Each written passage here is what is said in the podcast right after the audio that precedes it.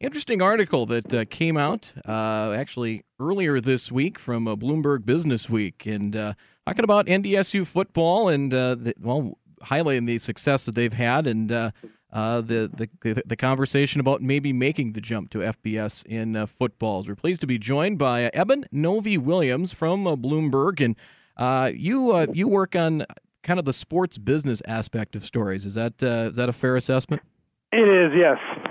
Okay, and uh, you uh, you were in Fargo recently, and to to highlight uh, NDSU football and the, the success they've had, and the the question about maybe moving up in the in the future. But uh, uh, first off, uh, where did where did the genesis of the story come from? I guess what interest you did interest you about it, and how did you enjoy your visit to Fargo?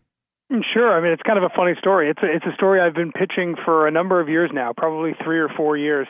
Um, and the genesis came from a conversation I was having with somebody in the in the sports business world, college side of things, who who was telling me about how Texas became a juggernaut in all things high school and college sports. And what he said was that in the early 1920s, 10s, a lot of oil was discovered in Texas. Obviously, a lot of people moved down there. They brought their athletic children. Uh, a lot of money was flowing around, built sports infrastructure, fields, etc. Um, and out of that culture kind of grew the juggernaut that is Texas sports today. Uh, and the person I was talking to said, take a look at North Dakota. Uh, obviously, this was a, a different time in the oil industry, but this was back when things were things were going really well. I think the Bison were one or two national championships in at this point. Um, so I kind of pitched a story originally about oil and how dramatic a the landscape can change in a state and, and what that might mean for local colleges and their athletics. Um, and obviously the the story has changed a little bit now, but I still think the business part of the Bison is fascinating. Uh, so the way we approached it this year when I went out to Fargo was just let's take a look at what what the next step is for a team that seems to have run out of uh, run out of challenges in many ways uh, in the division that they're in. Um, and it turned out to be a really interesting look. The the folks over at NDSU were fantastic uh, in terms of open talking openly and candidly about what business is like right right now, what's changed in the past couple years as both the team has improved and some of the economic drivers in in the state have gotten uh, a little more challenging. Uh, but yeah, it was a it was a fun look, and they were certainly uh, they were certainly open for, ch- open for chatting about it. Uh, in the last couple of years, with the oil slowdown in the in the state, I mean, the, basically all state budgets are, are, tightening up a little bit, and uh, and I guess is that uh, the impression that you uh, that you got from uh, from the brass at NDSU that uh, that it's getting a you know the the money is getting a little tighter. Absolutely, yeah. I mean, you, you need to look no further than UND, which cut a few of its programs last year, as I'm, mm-hmm. as I'm sure you know. Um, yeah, it, it's pretty clear to me that, that Fargo, as a city, has done a little bit better with the with the ag and oil slowdown than than other parts of the state, obviously. Um, and I think that means, in, in a lot of ways, that NDSU is doing, I think, a little better than, than maybe other other institutions are in terms of, of that 10% budget cut. Uh, but Matt Larsen, the AD, made it clear to me that, that there are no there are no sports that are that are on the table in terms of potentially getting cut. Um, and obviously, with the success that the football team has had, I mean, we see it in, in larger scale all across the country. But when your football team is playing well, uh, that usually means that your your athletics department as a whole is in a fairly good state financially. Um, so yeah, I mean, if you look at really all the revenue streams, whether it's ticket sales at, at the Fargo Dome, obviously very strong. If it's uh, donations from from boosters, they're, they're setting records for for the Team Makers program there. Uh, almost all the drivers uh, that you look at in an athletic program are, are going pretty well right now for NDSU. In uh, in your travels and maybe in visiting with other people, is this just um, you know, for their location and where they're at as far as FCS for football and you know mid major for other sports is uh, is NDSU kind of seems like they're the exception more than the rule for for schools their size and uh, and where they where they play out in the landscape of college athletics. Without question, yeah. I mean, I, I know FCS football a little bit. I went to Princeton, so I've, I've been around the Ivy League for a while. Um, just walking around what what NDSU has up there north of north of the city in terms of facilities. Uh, it, it's fantastic. I mean, it's you're right. They're they're kind of an exception in that way.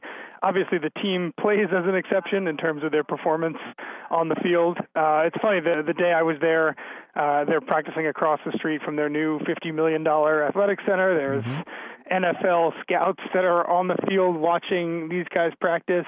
There's so many aspects of this program that feel like they would feel at a at a mid-level FBS school. And then I'm standing there as as people arrive for practice, and the players drive up in each other's cars in the back of pickup trucks, wearing their cleats and their jersey, and some of them even wearing their helmets, uh, which was a nice reminder that that underneath a lot of the FBS qualities for the program. There's also some some nice small town football qualities as well. It's a nice mix, and I, it's certainly something that that Matt Larsen is thinking about when you look at things like offering full cost of attendance to all of their athletes. That's a pretty rare thing at the F- FCS level. Um, the, the new basketball arena is going to be probably one of the nicer ones in FCS. I know he's looking already at an indoor football facility, uh, practice field, et cetera, that other teams can use, but would be primarily for the football team. I mean, he is clearly looking at healthy ways in which he can make this team as much of an outlier as he can in the FCS, both because it's good business now in the FCS and also because if it does come time for, for an FBS conference to come calling, uh, he has about as good a pitch and as good an offering as he can make. Yeah, and that's uh, that's that's the question. I wanted to get your perspective from someone that was not from the area because I mean we're we're around it all the time, and I think there are some that there are some that say you know that that eh, competitive wise that they could compete at that level FBS wise and obviously there's you know money money facilities and you got to have somebody that wants you and, and that and that is one of the downsides. I mean, you know, the, the, the landscape of college football, you never know when that's going to completely change with the, if the Power 5 decides to go uh, their separate way, then it might uh, open things up maybe for, for schools like NDSU to do that. And I think the other thing that might hurt NDSU, and I think it does hurt NDSU, is geography. Absolutely. Yeah, there's no question that if you're uh, Karl Benson of the of the Sun Belt Conference or Craig Thompson of Mountain West, when you look at it and North Dakota State as a possibility, I mean the one drawback you have is is travel. I mean you're asking all of your teams to fly out there all the time, um, and that's a big budgetary strain. Um, that's not to say that it can't happen. I mean there are schools the the two Idaho schools, Idaho and Idaho State, are pretty remote. I mean, there's, as you know, there's a there's an airport in Fargo that makes things a little easier. Um, but no question, the geography is, is is the one I would say major concern. Outside of that, I mean, if you look at some of the schools that have jumped up from FCS in the past 10 years, uh, profile wise, a lot of them are exactly what NDSU is, and a lot of them are even smaller when it comes to athletic budgets, when it comes to how much money is generated from the teams itself, how much money they, they draw on from the university and from student fees. I think NDSU is better positioned to make that move than a lot of schools have uh, that, that have already made the move. The question is whether being that well positioned is enough right now for the school to to invest all that capital. Eben Novy-Williams joins us from uh, Bloomberg Business Week. Uh, he was in Fargo and uh, has a, a, story about uh, NDSU football. And go to bloomberg.com for more information. And you mentioned that some of the teams that, that, have come to the Fargo Dome here in recent years in the FCS playoffs, uh, Georgia Southern is in the process of moving to FBS. Uh, Coastal Carolina, who the Bison have faced a couple of times in the playoffs, making that same move. They kind of have geography in their favor that they can they can you know land in a in a conference FBS wise, and travel isn't as big an issue. But uh, did uh, schools like that come up in the conversation when you visited with uh, the people at NDSU? Sure, yeah. I mean, Matt Larsen is following everybody that's made this move recently. You know, I mean, I think he knows that there's good examples, teams that have had a lot of success. I think Georgia Southern on the field certainly has been has been one of them. Um, there's some business business successes as well, uh, and then there's also the teams that have gone the opposite direction. And uh, UMass is the one that always comes up mm-hmm. in that regard. Another team that had geography on its side, um, but UMass put a lot of money into the program as you have to when you make this move. They signed a contract to play a lot of games at Gillette Stadium, which they thought was were going to draw a lot of people. Um, the team has underperformed. It's cost a lot more money than they thought it has. Games have pretty much moved exclusively back onto campus from Gillette. Uh, the, the football team is no longer in a conference, which is a very, very dangerous game to be playing. There's I've talked to a professor out there who said that things are things are contentious at UMass right now. There's a lot of folks that have looked at the move and are wondering whether uh, it, it's time to pull the plug on the idea of being an FBS program. Um, so for every Boise State that, that makes this jump and never looks back, there there are schools like UMass who make this jump and five years later, suddenly the, the question becomes: Do we do we go back? Mm-hmm. Are we spending too much money? W- what do we do to right the ship here? Um, and those are things that um, I talk with Matt about, and I know that he's he's looking at a lot. I mean, he he wants to make sure that if this move does happen, that they are uh, they are in a position to to avoid a lot of the pitfalls that some of the schools have had. You and one thing I will oh, say about yeah. the the program, yeah, it's uh, in looking at I, mean, I look at I look at athletic budgets for for schools all over the country. Uh, the Bison are very very fiscally responsible in terms of the amount of money they get from both the taxpayers and from students at NDSU. Um, it's pretty common for for F- FCS programs to to lean very heavily. I'm talking 70, 80 percent of their budget uh, coming from public public forums, and the the Bison are at 33 percent or so, uh, and that's a number that's only going down. I know he, I know Matt is very proud of that. Um, I know politicians in town are also very happy with that, just because it means there's less reliance there. And I know that North Dakotans, or at least the ones I talk to, are very proud of their own fiscal responsibility uh, as a whole. So uh, in many ways, I think the Bison program is a lot healthier than other schools that have made the jump. Are they uh, concerned maybe with with the big donors and benefactors that they might get tapped out at some point, especially if uh, and that, that has to be part of the conversation if they if they decide someday to make that move up. And I, I guess I'll follow that up as well. You made uh, you made the point seems like it's about every decade because uh, they they went indoors to the Fargo Dome in the early '90s, and then they they made the jump, and there were a lot of naysayers when they made the jump to Division One, and I was very skeptical as well. And you know, about a decade later, after all the success, they're having uh, basically the you know the the conversation just turns the page a little bit.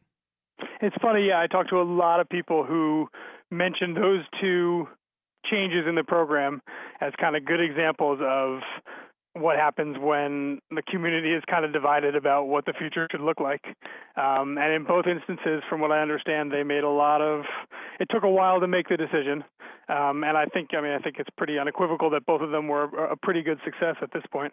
Um, so I know there is trust. It sounds like from a lot of people, both fans in town, people who have come through this program in the past, regarding whether the the, the top brass at the athletics department and at the school itself um, uh, will make the right decision when when the time comes. Um, but yeah, no, it's there's no question that that there there are traditions there that that people don't want to lose. You know, I mean, mm-hmm. everyone talks about Frisco. I'm sure you've made the trip yourself. uh, there is a lot of pride in Fargo about what happens once a week down in uh, down in Frisco, Texas. Um, and obviously, when you make the jump to FBS, that goes away. You know, there there's probably some other any any home playoff game you're hosting that that goes away as well.